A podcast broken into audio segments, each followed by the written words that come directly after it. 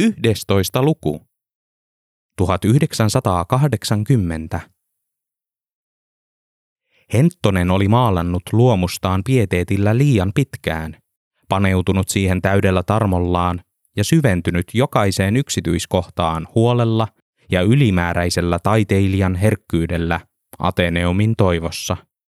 Ei suostunut luopumaan teoksesta ennen kuin oli täysin tyytyväinen siihen. Kysyi tarkentavia kysymyksiä kekseillä ja sai vastauksen. Tämä teos tiesi kutsua linnan juhliin. Andrew oli arvioinut taulujen maalaamisessa kestävän vain parisen viikkoa, mutta vuosi meni. Kun lopulta teos kopioineen olivat valmiita, hän maksoi sovitut viisi markkaa, nappasi taulut kainaloonsa ja sijoitti ne seuraavana yönä ympäri työmaata. Tulos oli toivottu häly. Aamulla johtoryhmä oli ottanut teokset rivakasti alas. Myös Pentti napattiin kurjesta alas ja viskattiin suoraan johtoryhmän eteen vastaamaan tiukkoihin kysymyksiin. Hän oli tämän ilkeän anarkistisen töherryksen ainoa johtolanka. Tauluun maalatun henkilön työtakissa luki selkeällä suomella Pentti Heikkinen. Puheenjohtaja Rönkkö esitti kysymyksiä sarjatulella. Miksi tässä kuvassa seisoi kaksi miestä? Miksi siinä luki Kostamus tuhoaa luontoa, vastustakaamme sitä viimeiseen asti. Miksi ainoastaan toinen työläisistä oli nimetty työhaalariinsa ja nimetty nimen omaan Pentti Heikkiseksi ja toinen pysyi nimettömänä? Ei kasvoista osannut identiteettiä tunnistaa, sillä tuntematon taiteilija oli piirtänyt molemmat päät Jaska Jokusiksi. Kuka tämän teoksen on tuhertanut? Rönkkö tiukkasi. Pentti tunnisti kädenjäljen. Henttonen oli koko vuoden ajan ähissyt ja roiskinut tuvassa, pyytänyt Penttiä vähän väliä tarkistamaan luomusta ja odottanut kehuja. Miksi autokumpolainen ehdoin tahdoin teki jotain sellaista, josta tiesi joutuvansa vaikeuksiin? Vai tiesikö? Hömelö se mies kyllä oli, mutta ei kyllä tahtonut pahaa kärpäsellekään.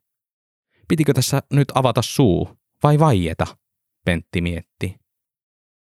Rönkkö puhdisti lasinsa ja siirtyi katsomaan Pentin työsopimusta. Sellaista sopimusta ei kostamuksessa ollut ennen nähty. Suoraan Kekkosen palkkaamana. Se tästä teki vielä kummallisempaa. Oliko Pentti soluttautunut presidentin palvelukseen ja teki nyt iskunsa neuvostoradikaalina? Hajotti systeemiä sisältä käsin, Rönkkö pohti. Oliko Pentin nimi edes Pentti? vai joku Piotr. Puhutko Venäjää? Rönkkö tiukkasi. En. Todista. Pentti häkeltyi. Miten sellaista voi todistaa? Älä skiemurtele nyt. Tässä kuule saatat pahimmassa tapauksessa syyllistyä maanpetokseen. Kummankin maan. Ootko vakoja? Onko sinulla jotakin Suomen valtiota vastaan? Mitä juonit? Pentti kertoi olevansa kurjessa töissä eikä sieltä käsin voinut olla mitään muuta vastaan kuin ajoittaista tuulen puuskaa. Täällähän kostamuksessa oli ja teki töitä aivan kuten kaikki muutkin. Tuo kuva oli vain häijypila. Puheenjohtaja otti taas silmälasit päästään ja pyyhki linssit likaiseen kauluspaitaan. Ei puhdistunut vieläkään. Toimisikohan vesi laseihin ja kidutusmuotona Piotrille? Vesikidutukseen ei ehditty. Ovesta ampaisi sisään sihteeri, tukka säkkärällä, korkokengät ja hampaat kolisten. Kostamusjärvellä on rotestoija, sihteeri parkui. Rönkkö noitui. Johtoryhmä kohahti. Nyt se oli alkanut, se taulupropagandan tuoma maailman loppu. Sanoma oli ennättänyt purra ja napata riveihinsä yhden uuden moukan. Sihteeri veti syvään henkeä ja selitti konekivääri vauhdilla, että siellä se seisoa jöpötti, eikä reagoinut mihinkään. Juuri siihen järveen piti laittaa liete allas, mutta nyt yksi vaivaisukko oli panemassa kapulaa rattaaseen ja toivoi jonkinlaista esimiestä paikalle.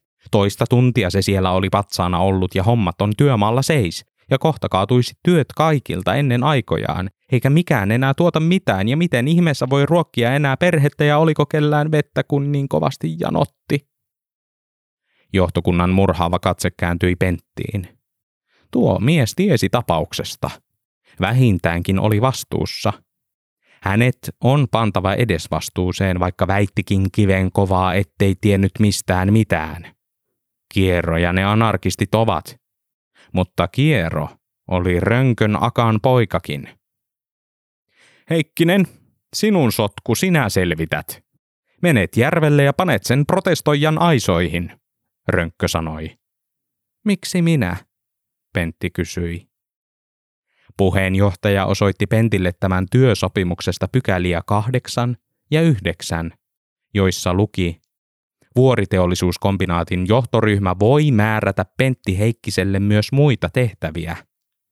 Mikäli sopimusta rikotaan, työnantaja katsoo oikeudekseen vetää erikoisapujaostolta palkan pois ja vaatia korvausta vuosien 1977 1978 aikana tehdystä työstä yhteensä 500 000 markkaa.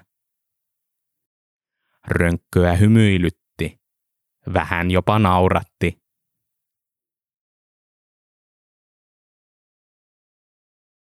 Pentti nosti silmilleen valahtanutta kypärää ja yritti varoa uppoamasta suohon, jossa jo oli. Hän mietti, miksei ollut tullut lukeneeksi työsopimusta tarkemmin.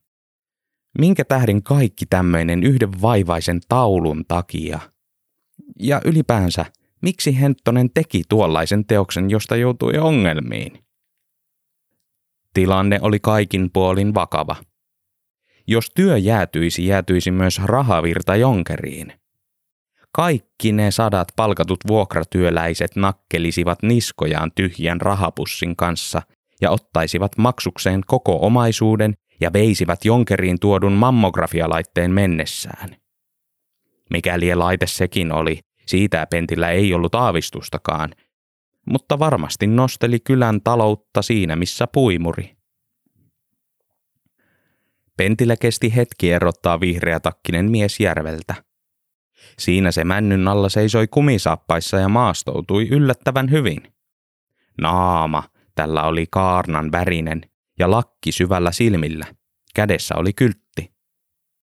Protestoija näytti vanhalta ukolta, hempulalta ja heikolta.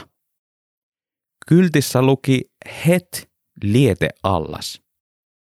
Mitähän sekin tarkoitti, Pentti mietti. Heti liete allas, hän päätteli. Päivää, Pentti sanoi. Kyllähän me tähän lietealla heti rakennetaan. Ei sitä tarvitse tässä erikseen pyytää. Protestoija närkästyi. Alkujaan oli tuntunut ihan hyvältä idealta kirjoittaa sanoma sekä venäjäksi että suomeksi. Ymmärtäisipä hän jokainen aikeen. Mutta ei, epäselväksi ilmeisesti jäi. Runoissa epäselvyydet toimivat ja loivat monia merkityksiä – mutta protesti vaati nähtävästi suorempaa sanomaa.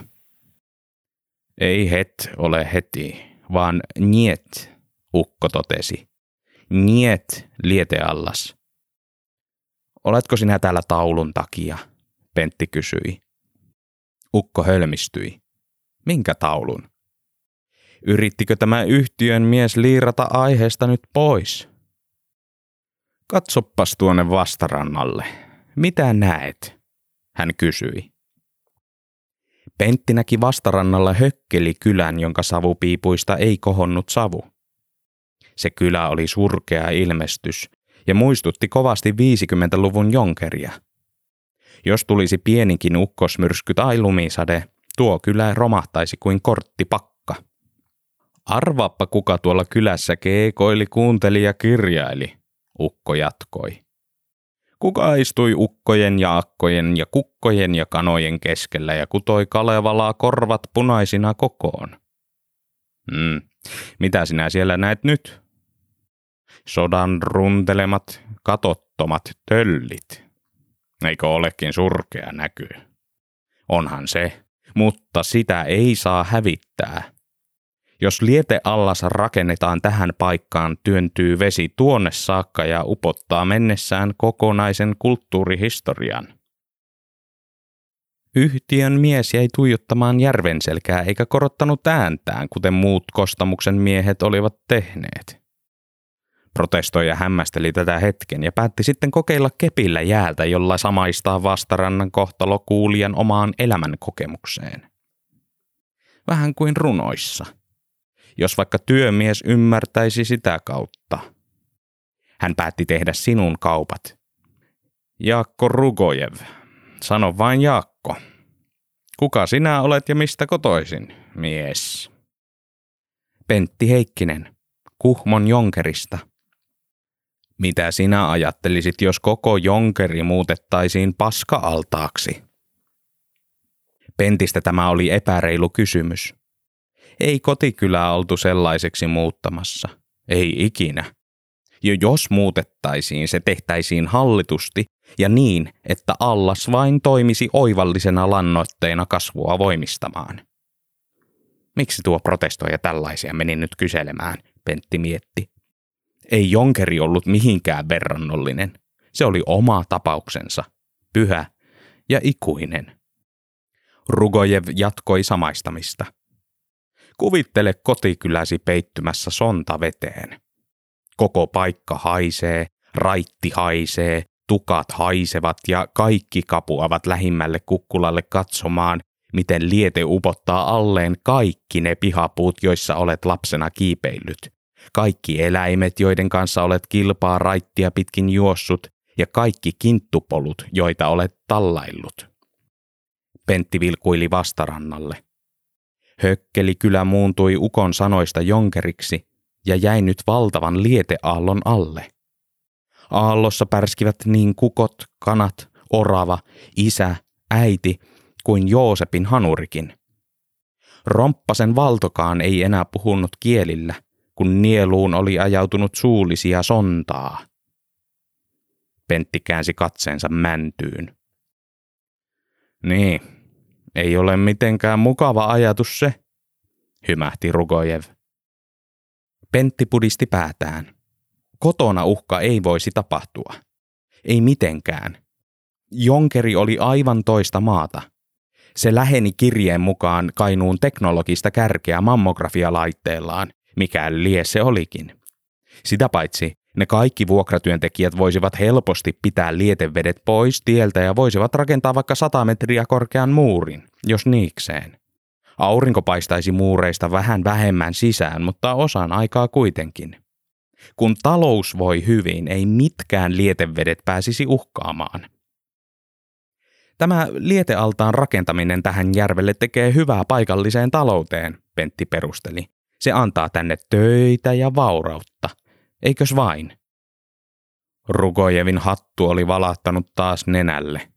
Aina hän ei kehdannut kättä käyttää hatulla. Näyttäisi muuten hutiloinnilta koko touhu. Niin kuin hutiloitu on koko kostamusprojekti, hän mietti. Silmillä laput jokaisella. Minä olen kotoisin tästä läheltä, hän sanoi ja nosteli leukaa tiiratakseen penttiä. Kostamusprojekti ei tuota mitään lähiseuduille. Ei yhtään mitään. Kaikki kylän miehet ovat valmiudessa tulemaan käskystä tänne töihin, mutta ei niitä oteta. Ei yhtäkään Vienan karjalaista ole täällä työmaalla. Jokainen, jonka kostamuksessa tapaat, on rahdattu tänne Ukrainasta tai Kazakstanista tai ties mistä Siperian kylästä. Osa vapaasti, mutta suurin osa väkisin. Ainoa, mitä tämä kaivos ja rakentuva kaupunki tulee tuottamaan, on tuho. Tämän sanottuaan Rugojev ojensi kätensä eteen. Kuin taikaiskusta siihen tipahti männystä käpy. Hyvä käpy olikin, vaikka päässyt kaupunkipölyssä vähän nuupahtamaan. Rugojev nuuhki sitä, asetti maahan ja jatkoi. Jos sinä saat nyt kerrottua yhdenkin järkevän perusteen sille, miten tämä lietealtaan rakentaminen vahvistaa paikallista taloutta ja kaiken elävän hyvinvointia, minä nostan sinulle hattua, kumarran syvään, kävelen pois, enkä koskaan taakseni enää katso. Pentti vilkaisi uudestaan järven selälle. Nyt Jonkerin ympärille rakennettu muuri muutti muotoaan – Järvi kimmelsi peili tyynenä ja edellistä kirkkaampana. Särki pomppi rikkomassa sen peilipintaa. Se tanssi. Kyläläiset eivät tanssineet, sillä pentin rahoja ei enää tullut. Eduskuntatalosta murenivat ensin pylväät, pehvan lämmittimiin pesiytyivät ensin koiperhoset ja sitten reijät. Joosepin kullattu hanuri kanitettiin, panttilainaamon rahat tärvääntyivät viinaan. Orava vilisti kallistuneeseen kuuseen ja vikisi sieltä käsin. Siellä kylän keskellä oli myös isä ja äiti, jotka väistelivät katoilta tipahtelevia räystäitä. Sähköt olivat poikki, romppasen valton housut olivat syttyneet tuleen kynttilästä. Hän yritti paukuttaa niitä raamatulla sammuksiin. Paukutuksen lomassa romppanen kailotti, että Jumala tahtoi pentin sammuttavan helvetin tulen, ja että Jonkeri ei ollut runokylä, vaan satoja kilometrejä kaukana siitä. Kylälle ei koskaan rakennettaisi lieteallasta, ei kuunaan, ukko vetää höplästä. Tämä havahdutti Pentin. Hän nosti kypärän päästään ja pyyhki kylmää hikeä otsaltaan. Tämmöisiä moraalisia valintoja ei pitäisi terveen ihmisen tehdä. Minä olen pahoillani, hän sanoi. Työn on jatkuttava. Rugojev näki miehen käyvän moraalista kamppailua. Miksi ihmeessä nykyaikana piti sen kamppailun kääntyä aina näin päin, hän mietti. Hyvä on. Harjoitan passiivista vastarintaa, Rukojev sanoi. Tapella en tahdo. Jos haluat minut pois, joudut kantamaan. Pentti huokaisi. Tämä oli ikävää työtä. Rugojev ei ollut ärjynyt kertaakaan. Hän ei ollut korottanut ääntään, eikä tehnyt kerta kaikkiaan mitään, mikä Pentin silmiin olisi antanut edes yhden syyn ottaa tuota miestä tolkusti kiinni ja kantaa pois. Siksi tuntui todella ikävältä tehdä se, mikä vain täytyi tehdä. Hän tarttui kiinni Rugojevista – sillä hetkellä tippui suuri ja paksu käpy männystä suoraan keskelle Pentin päätä. Pentti asetti kypärän suojakseen ja nosti protestoijan olalleen. Silloin tippui toinen ja kolmaskin käpy. Kops ja kops. Kun Pentti lähti kävelemään, muuttui kopina käpysateeksi. Rugojev säästyi osumilta.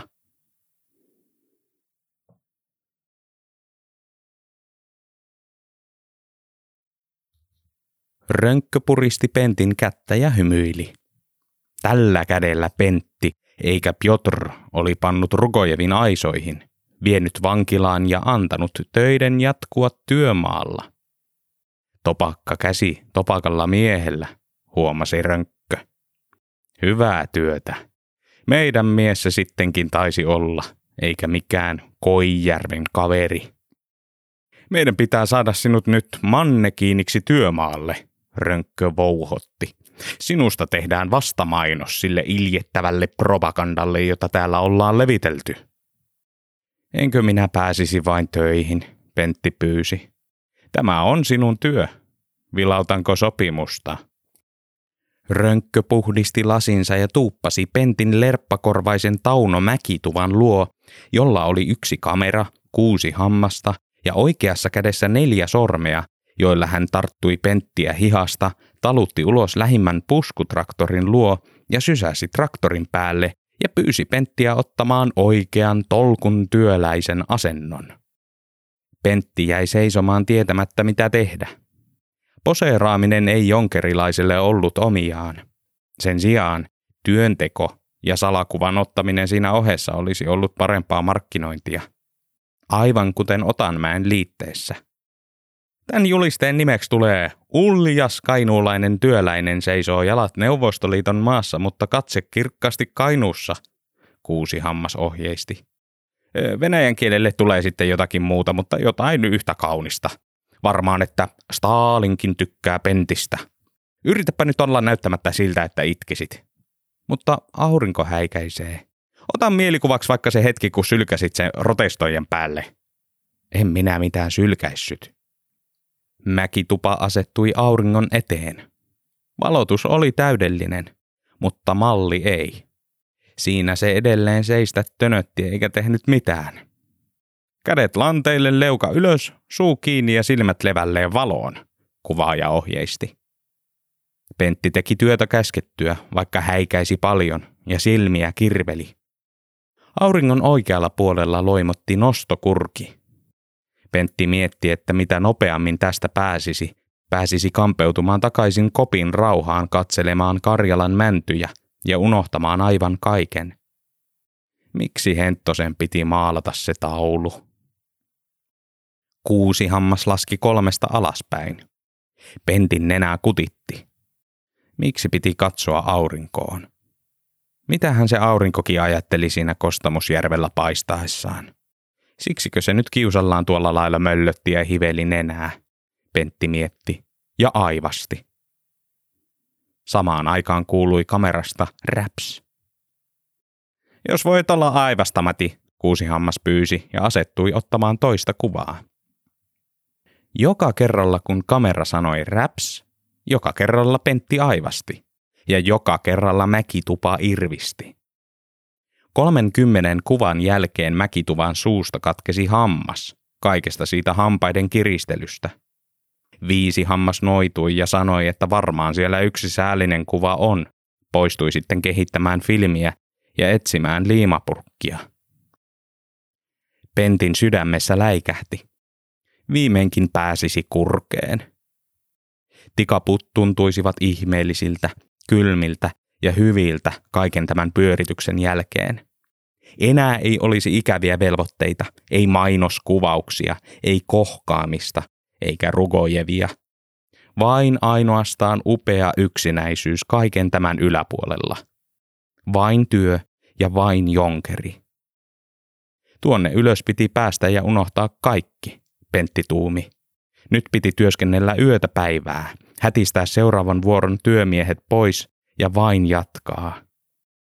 Työstä oli ihminen tehty. Pentti juoksi lähemmäs kurkea ja tunsi yhä suurempaa iloa. Puukurre oli pysynyt tiukasti nostokurjen kopissa siitä lähtien, kun Antti oli sen itselleen luvatta lainannut. Sieltä käsin puukurren kanssa katseltiin kaksistaan kuusia ja maailmaa. Sitäkin oli alkanut tulla jo vähän ikävä. Vaikka eihän se tietenkään mikään oikea orava ollut, kaikkea muuta. Mutta kun työmaalla ei sattunut olemaan ketään eikä mitään muuta, oli sentään puuorava – joka muistutti myös siitä, mikä on olennaisinta ja miksi tätä työtä tehtiin. Pentti otti kiinni kurjen ensimmäisestä askelmasta. Se tuntui kylmältä, karulta ja työltä. Hyvältä. Kurjen syli ei mitään vaadi. Mutta sitten, toisella askelmalla, joku tarttui Penttiä jalasta ja veti takaisin maahan. Andriulla oli käsissään kaksi pipoa. Hän ojensi toisen pentille ja näytti esimerkkiä laittamalla omansa päähän. Se ulottui hiusrajasta kaulaan ja jätti näkyville ainoastaan silmät. Ukrainalaisen taskusta nousi uusi lappu. Siinä luki. Oletko valmis? Järvellä oli jo tuntematon protestoija, jonka joku kostamuksen konna heitti putkaan. Kuka lieneekään? Valmis mihin? Pentti kysyi. Eikä se mikään konna ollut, minä hänet kuljetin. Andrew ei ymmärtänyt Pentin selityksiä, vaan veti tämän kauaksi kurjesta ja tien reunassa seisovan jättimäisen kuormurin juureen, jossa hän näytti toista lappua, jossa luki Vapauttamiseen tarvitaan kahleita. Tämän jälkeen hän kaivoi repustaan esiin kettingin, kietoisen pentin vartalon ympärille ja vanteeseen, pani myssyn pentin päähän, nielaisi sitten itse avaimen ja näytti uutta lappua. Nyt seisot siinä. Miksi sinä panit minut tähän? Pentti kysyi. Ukrainalainen tutki käännöslistaa, kohautti hartioitaan ja ehdotti vastaukseksi lausetta. Vartioit siinä, että tämä ajoneuvo ei liiku. Antoiko Rönkkö tämän tehtävän? Hän lupasi, että pääsisin kurkeen. Andri hymyili näytti peukaloa ja poistui. Niin Pentti jäi yksin. Rivakka pilviharso peitti koko kaupungin, näki pian Pentin ja alkoi tihuutella koleaa, kylmää ja märkää tihkua miehen päälle. Pian pilvipeite muutti mielensä ja päätti ryhtyä rankkasateeksi. Pentin ajatuksia ja kämmeniä hiersi. Hän mietti, oliko rönkkö päättänyt panna tähän ihan kiusallaan kahleeksi kiinni. Vai oliko kuormuri kenties epäkunnossa? Miksi rönkkö ei tullut itse sanomaan, vaan pani Antin asialle? Eikö tätä ajoneuvoa voinut siirtää syrjemmälle, ettei sitä käytettäisi? Rekkajonot ja työläiset kulkivat Pentin ohitse sen kummemmin arvaamatta, että kuormuriin oli kätketty kokonainen vartiomies, sillä kahlittu seisoi tanakasti pellon puolella, eikä tien. Sadepäivää seurasi kolea yö, koleasta yöstä rähmäinen aamu. Pian toinenkin päivä kääntyi illaksi, vaihtui kolmanteen. Kolmannen päivän iltana Pentti äkkäsi kaivautua jättimäisen renkaan jättimäiseen syvennykseen unille. Se oli tarpeen, sillä seisominen alkoi vähän vaivata kinttuja. Onneksi päästä leukaan asti ylettyvä myssy sentään vähän lämmitti. Neljännen päivän aamuna uninen kuormurin kuski asteli kohti työpistettään. Hän avasi koppinsa oven ja pyöritti hetken hartioitaan ennen kuin pani korvasuojaimet päähän ja käynnisti kuormurin. Tämä herätti ajoneuvon toisen puolen takapyörästä pentin. Vihdoinkin pääsi suorittamaan tehtävää ja sanomaan kuskille, ettei kuormuria saisi käyttää. Älä käynnistä konetta, Pentti huusi. Ei saa käyttää. Tätä ei kuski kuullut. Kuormuri ulvahti ja renkaat lähtivät liikkeelle. Niin lähti Penttikin.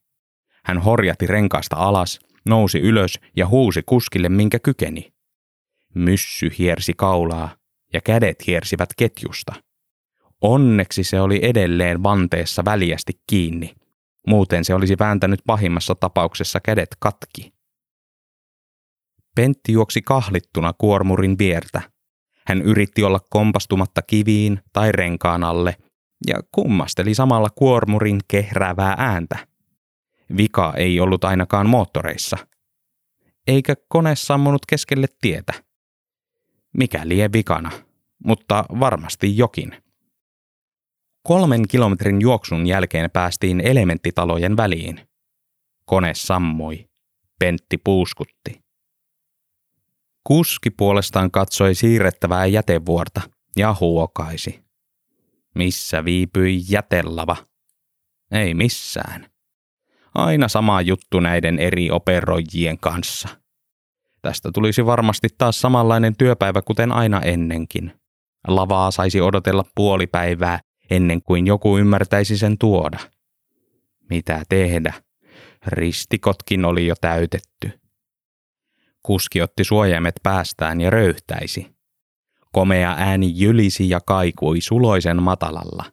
Se värisi ja resonoi pitkin koppia, kuten alkoi resonoida kohta koneen kyljestä kuuluva paukutus. Kuski hätkähti, vilkaisi oikeanpuoleiseen sivupeiliin ja näki kauhunäyn. Päänsä peittänyt anarkisti oli mennyt ja kiinnittänyt itsensä kettingillä autoon. Tätä konetta ei saa käynnistää. Siinä on vika, päänsä huputtanut anarkisti messusi. Vika. Mikä vika? Kuskin ajatukset vilisivät, poukkoilivat ja pullauttivat esiin ainoan mahdollisen vastauksen. Pommi. Hän juoksi kirkuen kopistaan, määräsi kaikki muut työmaan miehet kauemmaksi niin kauaksi kuin pippuri kasvaisi ja mielellään vielä syrjempään.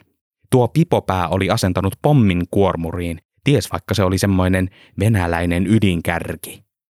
Paniikki oli valmis. Yksi soitti ensiapuun, toinen poliisille, kolmas työnjohdolle. Joku hullu terroristi räjäyttäisi kohta puolet kaupungista. Poliisi puolestaan soitti kaikki mahdolliset Suomen ja Karjalan hälytysajoneuvot paikalle ja julisti mahdollisten uhrien liikkuvan sadoissa, ei tuhansissa.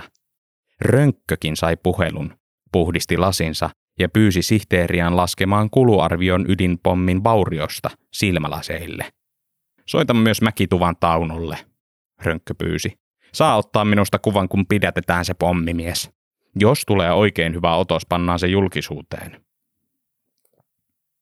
Keltainen eristysnauha sijoitettiin turvallisesti sadan metrin päähän pommikuormurista. Sen taakse tungeksi yhä suurempi ihmismassa. Kaikki tahtoivat nähdä aidon palasen pipopäistä hullua, joka oli päässyt työmaalle pahoja tekemään. Henkeä pidäteltiin, huokailtiin, päiviteltiin ja noiduttiin. Venäjä on tämmöinen. Onneksi Suomen raja oli visusti vartioitu. Vielä visummin varmasti nyt. Pian kansa näki helikopterin sekä järjän panssaroidun poliisiauton, jonka uumenista hyppäsi aseet tanassa 12 rankasti suojavarusteltua miestä. He tunkivat itsensä väkijoukon halki, alittivat keltaisen nauhan ja lähestyivät hitaasti aseella osoitellen pipolla päänsä peittänyttä anarkistia ja määräsivät kahdella kielellä kädet ylös. Pentistä kaikki tämä touhotus ja kolme yläpuolella pörräävää lentokonetta olivat hieman liioittelua yhden kuormurivian takia, mutta teki kuten käskettiin ja nosti kätensä ylös. Missä pommi? tiukkasi yksi naamari pääpäästyään huutoetäisyydelle. Pentti hätkähti. Oliko tässä traktorissa pommi? No, ilmanko sitä ei saanut käyttää. Kaksi maskimiestä ja yksi ase tulivat yhä lähemmäs ja lähemmäs. Olivat kohta kiinni Pentin rinnassa – heidän takanaan hiippaili tuttu kuvaaja ilman maskia. Viisihampainen viritteli kameraansa. Asemiehet kiersivät kuormurin ympäri, ryömivät sen alle ja kapusivat varoen katsomaan, löytyisikö sieltä jotakin ylimääräistä. Yksi avasi ajoneuvon oven, kampeutui rynnäköllä sisään ja löysi kahdeksan kuukautta vanhan, muodottomaksi muuttuneen juustovoileivän penkin alta – sen täytyi olla etsitty räjähde. Koska kättä pidempää ei siihen hätään ollut mukana, pommin siirrossa käytettiin nuorinta poliisia. Kädet vapisten nuori pojankloppi tarttui juustovoileipään, peruutti varovasti sen kanssa kuormurista alas ja liikkui hitaasti kohti poliisiautoa, toivoen sydämensä pohjasta, ettei se tahna, joka pommista hanskoille valui, ollut mitään syövyttävää tai syöpää aiheuttavaa. Kun pommi oli saatu autoon, hautasi kloppi hanskansa syvälle maahan. Auto kaasutti varovaisesti väkijoukon halki pois työmaalta, tielle ja aukealle kauas kaikista. Hermoileva erikoisjoukkojen mies nosti juustovoileivän keskelle peltoa, juoksi takaisin autoonsa ja rukoili Jumalaa olemaan räjäyttämättä pommia ennen kuin itse ennättäisi kuunnella loppuun viimeisimmän jakson knallista ja sateenvarjosta. Lopullisen pommin purkamisen pani toimeen siili, joka loikki mytyn luo ja puputti pommin suurella ruokahalulla. Vaikka vatsan puruja tuli jäljestä päin melkoisesti, ei kukaan tullut taputtelemaan urotyöstä. Kiittämättömyys on maailman palkka. Tällä välin Penttiä kuljetettiin kovaa vauhtia kohti poliisiautoa ja väkijoukkoa. Kaksi maskimiestä tiukkasi, oliko kuormurissa toista pommia ja kenen toimeen panema koko operaatio oli. Terroristin myssyä ei iljetty vielä riisua. Ei ennen kuin väkijoukosta oltaisiin selvitty. Kenelle olet töissä, toinen tiukkasi. Kostamukselle, vastasi Pentti. Älä viisastele, kuka määräsi sinut tähän? Esimies Rönkkö kai minut laittoi tähän tehtävään. Toinen maskimiehistä hypähti säikähdyksestä. Kuvaajakin seisahtui, puhumattakaan sadasta lähimmästä hörökorvaisesta uteliaasta, jotka kuulivat joka sanan. Rönkkö otti oman maskin yltään ja tuijotti pipopäätä silmät viirussa – Kuka ilkesi väittää hänen antaneen kellekään mitään ohjeistusta asentaa mitään pommeja mihinkään? Tämän miehen kasvot oli nyt nähtävä ja niille syljettävä nyt viisi väkijoukosta.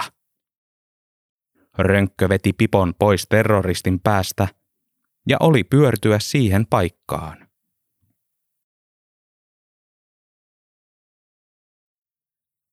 Kaikenlaisia kaheileita ja huru-ukkoja kostamuksen johtajista tiesi työmaalla työskentelevän.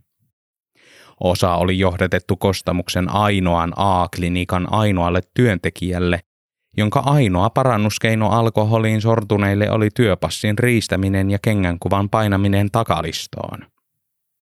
Toinen osa oli taas omalla tavallaan sekava tai puhelias, mutta kunhan tekivät työnsä sen kummemmin hutiloimatta, heidät annettiin olla. Penttiä ei voinut hyvälläkään syyllä panna kumpaankaan kategoriaan. Hänelle ei voinut antaa alkoholin käytön varjolla potkuja, hyvä jos kahviin koski. Eikä toisaalta Pentti ollut harmiton hullukaan. Tästä todisti kettinki ja pommiuhka, joka oli kyllä sittemmin asetettu kyseenalaiseksi, sillä kuormurin kuski oli syyttänyt poliisikuntaa voileipänsä varastamisesta. Kuulusteluvalo häikäisi Penttiä, vaikkei oltu edes kuulusteluhuoneessa, vaan johtokunnan tiloissa – hän yritti vastata parhaansa mukaan, vaikka ei vastavalon läpi nähnytkään, ketä pöydän takana istui. He halusivat tietää, miksi Heikkinen toimi näin kaksinaamaisen julkeasti. Kuka tästä oli vastuussa? Antti minut siihen kiinnitti, Pentti vastasi. Antti kuka? Ukrainalainen. Kuulustelijat vaikenivat. He katsoivat papereita, tupadokumentteja Andriyn tietoja ja toisiaan. Kohta rönkkö nousi ylös, käveli Pentin luo, otti olasta kiinni ja sanoi, ettei vastaus voinut pitää paikkansa. Tämä mainitsemasi Antti ei kiinnittänyt mitään mihinkään. Meidän pitäisi kyllä näihin dokumentteihin kirjoittaa jotakin muuta. Suomalainen johtokunta ei kerta kaikkiaan voinut työmaalla syyttää terrorismista neuvostokansalaista. Se oli sula mahdottomuus. Neuvostoihmiset tehkööt omat työmaan ratkaisunsa. Turhaanpa heille noottia tästä lähettämään. Siitähän voisi syntyä vaikka minkälaisia selkkauksia. Tämä pilottihanke kolmen työläisen tuvasta tuli pitää hengissä, jotta yhteistyöstä olisi edes jonkinlaisia viitteitä. Ukrainalainen voi kyllä hyvinkin olla tämän kaiken takana, mutta sitä ei virallisesti ikinä saisi koskaan paljastaa. Toinen syyllinen oli löydettävä. Toinen nimi, toinen henkilö. Meidän papereiden mukaan teillä on siellä myös tällainen henkilö, jonka nimi on Henttonen Harri Oskari, sanoi Rönkkö. Eikös hän laittanut sinulle ne kahleet? Eikös hän ollutkin se, joka on ekoterrorismin isä? Eikö olekin niin, että outokumpulaiset ovat todistetusti vähän epäilyttäviä? Ei Henttonen heittäytynyt autojen eteen. Ei puinut nyrkkiä muille työläisille. Sen sijaan antoi kiltteyttään kainuulaisten etuilla ruokalajonossa. Henttonen oli kyllä ehkä maalauksen takana, mutta mestari juonitteli jaksi ei outokumpulaisesta ollut. Pentti tiesi. Kieli keskellä suuta hän sitoi kengännauhansakin, joskus jopa solmi vahingossa mukaan sormensa, ja niinä hetkinä parkui Penttiä apuun. Sanotaanko, että se oli Henttonen? Hänestä ei enää kuuluisi eikä näkyisi työmaalla, Rönkkö maanitteli. Me annamme asian olla, Saat keskittyä varsinaiseen työhösi, emmekä enää häiritse sellaisilla pikkuseikoilla, kuten sinun työllistämisellesi tehtävillä, joista sinä et pidä. Sinä pääset kurkeen taas. Eikö se ole ihanaa? Pentti pohti. Entä jos en myönnä, että se oli Henttonen? No, siinä tapauksessa sinut siirretään kurjestasi tuohon siivouskoppiin, lukitaan ovi perässä ja olet meille mannekiinina aina kun me sitä tarvitsemme. Eli iäti.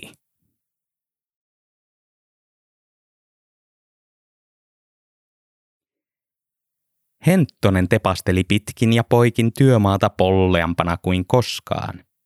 Hän oli nyt virallisesti taiteilija. Siitä todisti taskussa pullisteleva palkka, viisi markkaa ammattilaisen raha hienosti ja pieteetillä tehdystä työstä. Tämän hän voisi hummata vaikka pullaan. Kahvinkin saisi ja vaikka mitä. Elämärisäiseksi. Henttonen ei ollut nähnyt, minne Antti oli taulun ja kopiot toimittanut. Oli ollut niin kiire liihotella jalat irti maasta, ettei ympärille pahemmin katsonut. Ei taiteilijan tehtävä ole miettiä sisältöjä tai sitä, minne ne julisteet olivat menneet, vaikka kyllähän se kutkutti. Niitä tauluja varmasti katsoisi tälläkin hetkellä joku Museum of Modern Artsin kaveri ja sanoisi, he is as good as kahlo. Henttonen vipelsi itsetuntonsa voimaannuttamana ympäri työmaata ja mietti, että mikäli tästä vielä innostuisi, voisi marssia vaikka tuohon johtajien taloon töitään kauppaamaan. Isokengät, jos ketkä, ymmärsivät kyllä taiteen arvon ja tahtoisivat varmasti käyttää ammattitaiteilijaa hyväksi, kun semmoinen nyt työmaalla oli. Henttonen pysähtyi ajatuksensa ääreen. Miksei joskus voinut olla nyt? Mikä esti näyttämästä lahjoja nyt? Ei mikään. Tuumasta toimeen, superhenttonen. Hän riemuitsi rohkeuttaan, kipitti äkkiä tupaansa, nauroi helmeilevän naurun, otti siveltimen ja varalta toisen paksumman, sillä moni johtajista oli hyvin syönyttä sorttia. Tämän jälkeen hän otti kaavun sekä vessapaperivaskerin ja juoksi johtajiston pisteelle maalaamaan muka muina miehinä. Tässä ulkoovien edessä kun olla kököttäisi vähän aikaa, joku varmasti tulisi ja kysyisi mikä mies ja millä asialla – Silloin näyttäisi ihanaa taulua ja antaisi takaisin vessapaperin palan, jossa luki Henttonen, taiteilija. Henttonen ennätti maalata talon, joka kohosi siivilleen ja lensi taivaaseen, sekä sen ympärille työläislauman, joka aneli pääsyä mukaan taivaaseen, mutta oli vaarassa luisua manalaan, sillä eivät uskoneet johtajien kaikkivoipaisuuteen. Hän ihasteli hetken teostaan ja jätti kankaalle tilaa maalatakseen ensimmäisen ovesta ulos astuvan johtajan, mutta kun sellaista ei vielä kuulunut, hän kerkesi täyttää lohduttomille työläisille naamoihin uurteet. Viimeinkin ulkoovi avautui ja yksinäinen kulki ja käveli ulos. Henttosen sisällä kävi hämmennyksen, riemun ja ihmetyksen sekä vanhan kahvin yhtäaikainen aalto. Sehän oli Pentti. Onko siusta tullut ihan oikea esimies? Ihanaa! Henttonen juoksi syleilemään Pentin ihon ruttuun ja nyki hihasta malliksi. Tämäpä sattui mukavasti. Heikkinen vanhana mesenaattina nyt tietysti suosittelisi häntä muillekin pampuille. Samassa ulkoovesta asteli kaksi miestä lisää. Molemmat huhuilivat Heikkistä hetken, kunnes huomasivat ja tulivat taiteen luo. Henttonen päätti olla aivan kuin ei olisikaan. Mitä enemmän yleisöä, sen parempi. Ties vaikka he kaikki rupeaisivat kilvoittelemaan taulusta. Parempi oli sutia heitäkin kankaalle. Molemmat miehet katsoivat ensin taulua ja sitten Henttoselta saamaansa vessapaperin palaa. Outokumpulainen pyöri ja ojenteli itseään, pani polvia koukkuun ja naamaa rusinaksi, kun oli telkkarissa nähnyt taiteilijoiden niin tekevän. Mie on Henttonen, hän kumarsi ja heilutti pensseliä kuin tahtipuikkoa. Taien maalari.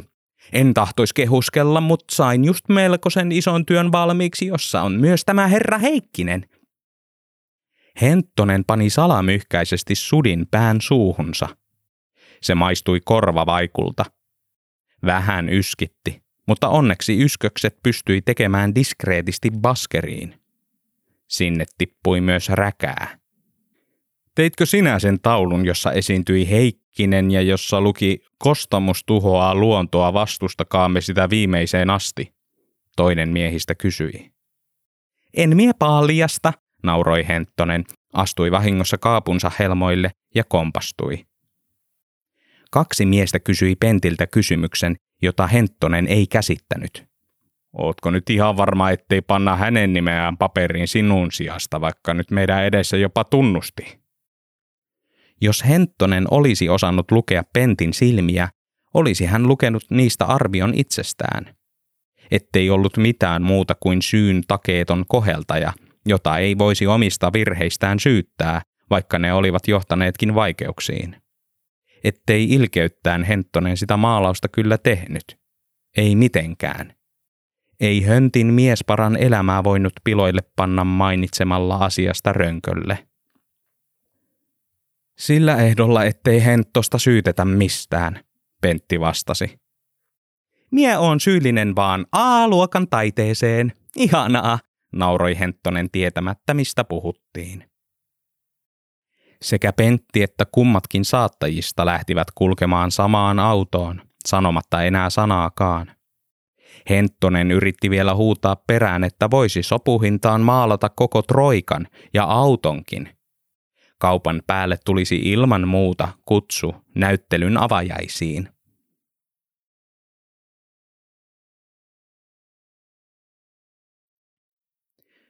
Pentti asettui kuvaan helpommin kuin edellisellä kerralla. Aurinko ei paistanut suoraan silmiin.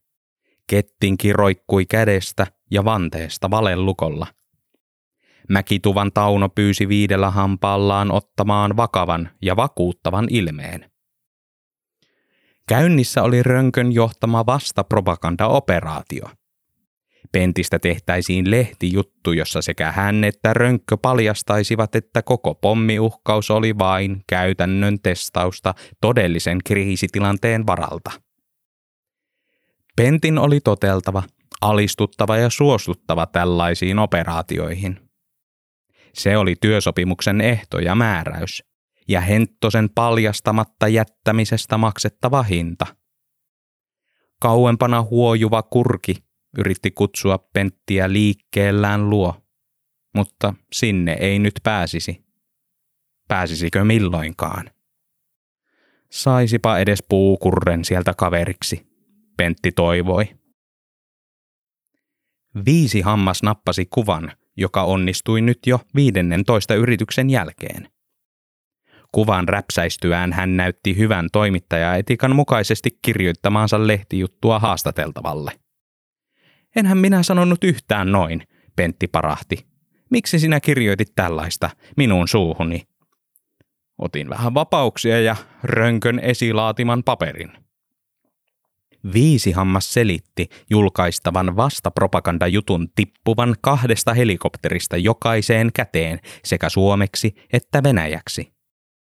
Ne liihoittaisivat joukolla ympäri kostamusta, laskeutuisivat tuulen mukana mikä minnekin – osa puskutraktoreiden kauhoihin, osa talojen katoille, muutama suhahtaisi varomattomaan silmään, iso joukko painuisi metsään ja satakunta jäisi varmasti kellumaan Kostamusjärveen. Sanoma kuitenkin menisi taatusti perille. Parempi alkaa harjoitella nimikirjoituskättä, Heikkinen, viisi hammas nauroi. Pian oot julkis.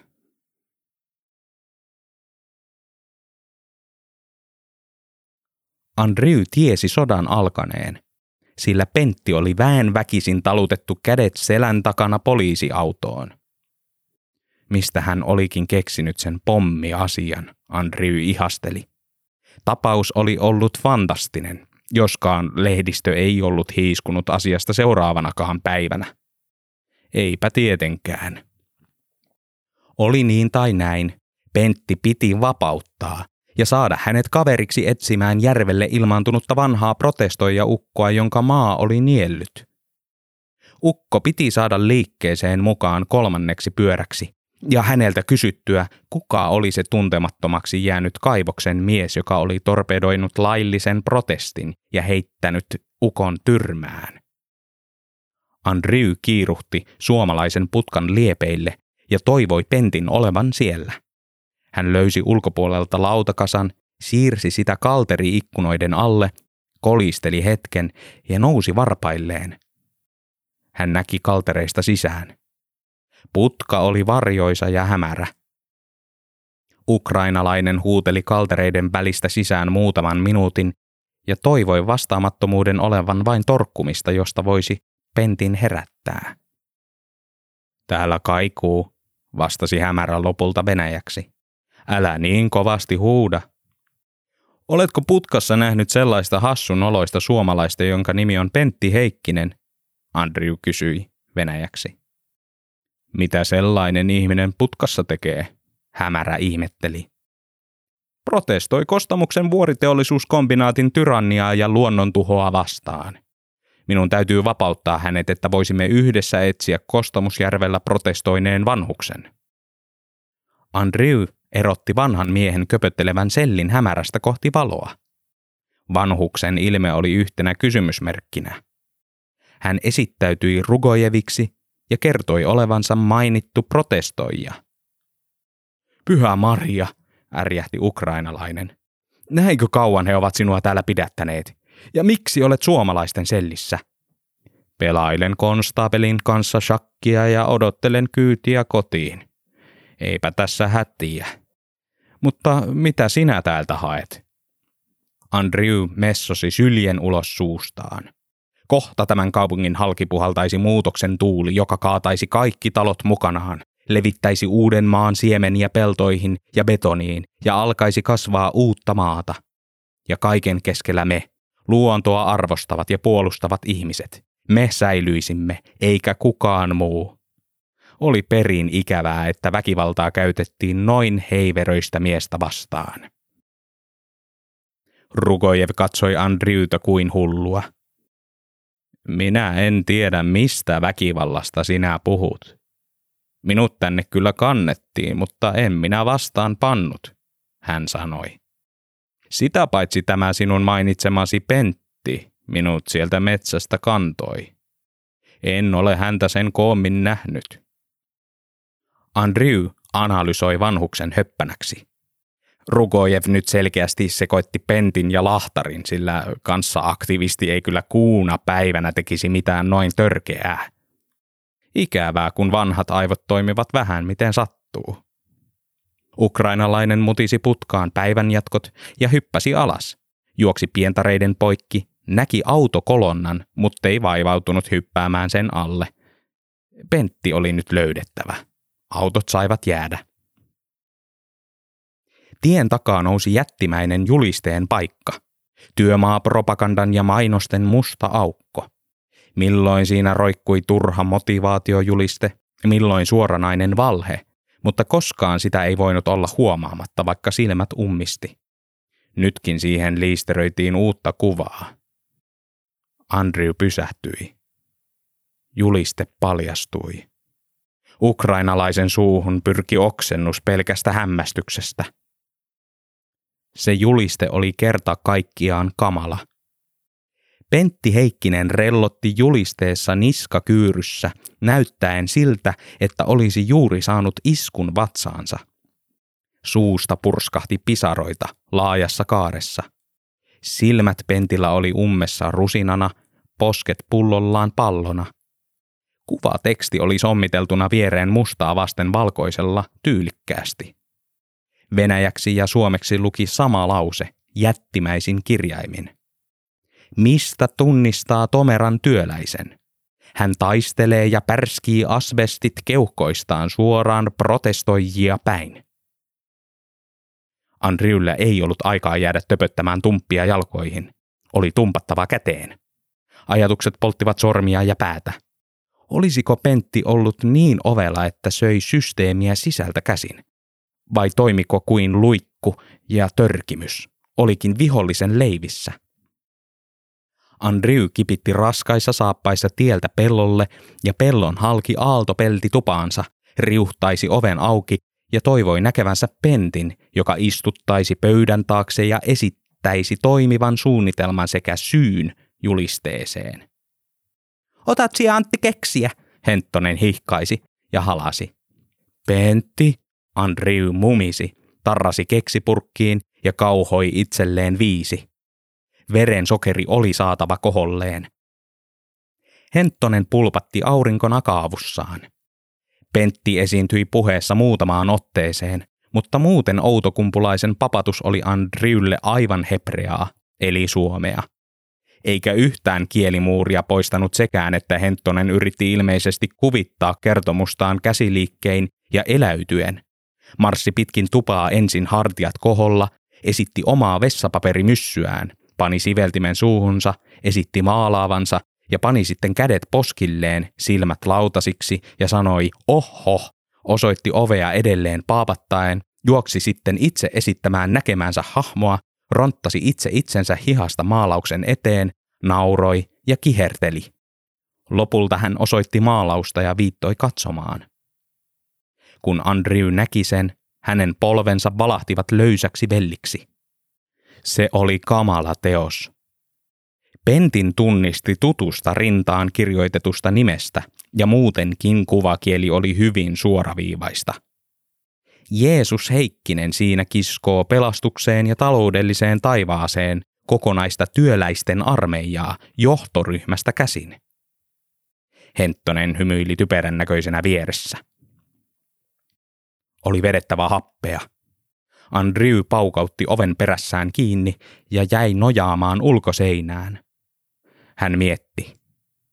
Vallitsevaksi teoriaksi muodostui nyt se, että Henttonen oli ilmiselvästi osana yhtiön salaliittoa kääntää Pentti häntä itseään vastaan. Siksi tuollainen inhottava työläisen ja maallisen rahan ihannoinnin taulu. Siksi juuri. Propagandassa Neuvostoliitto oli ollut todella hyvä, mutta Suomi vielä parempi.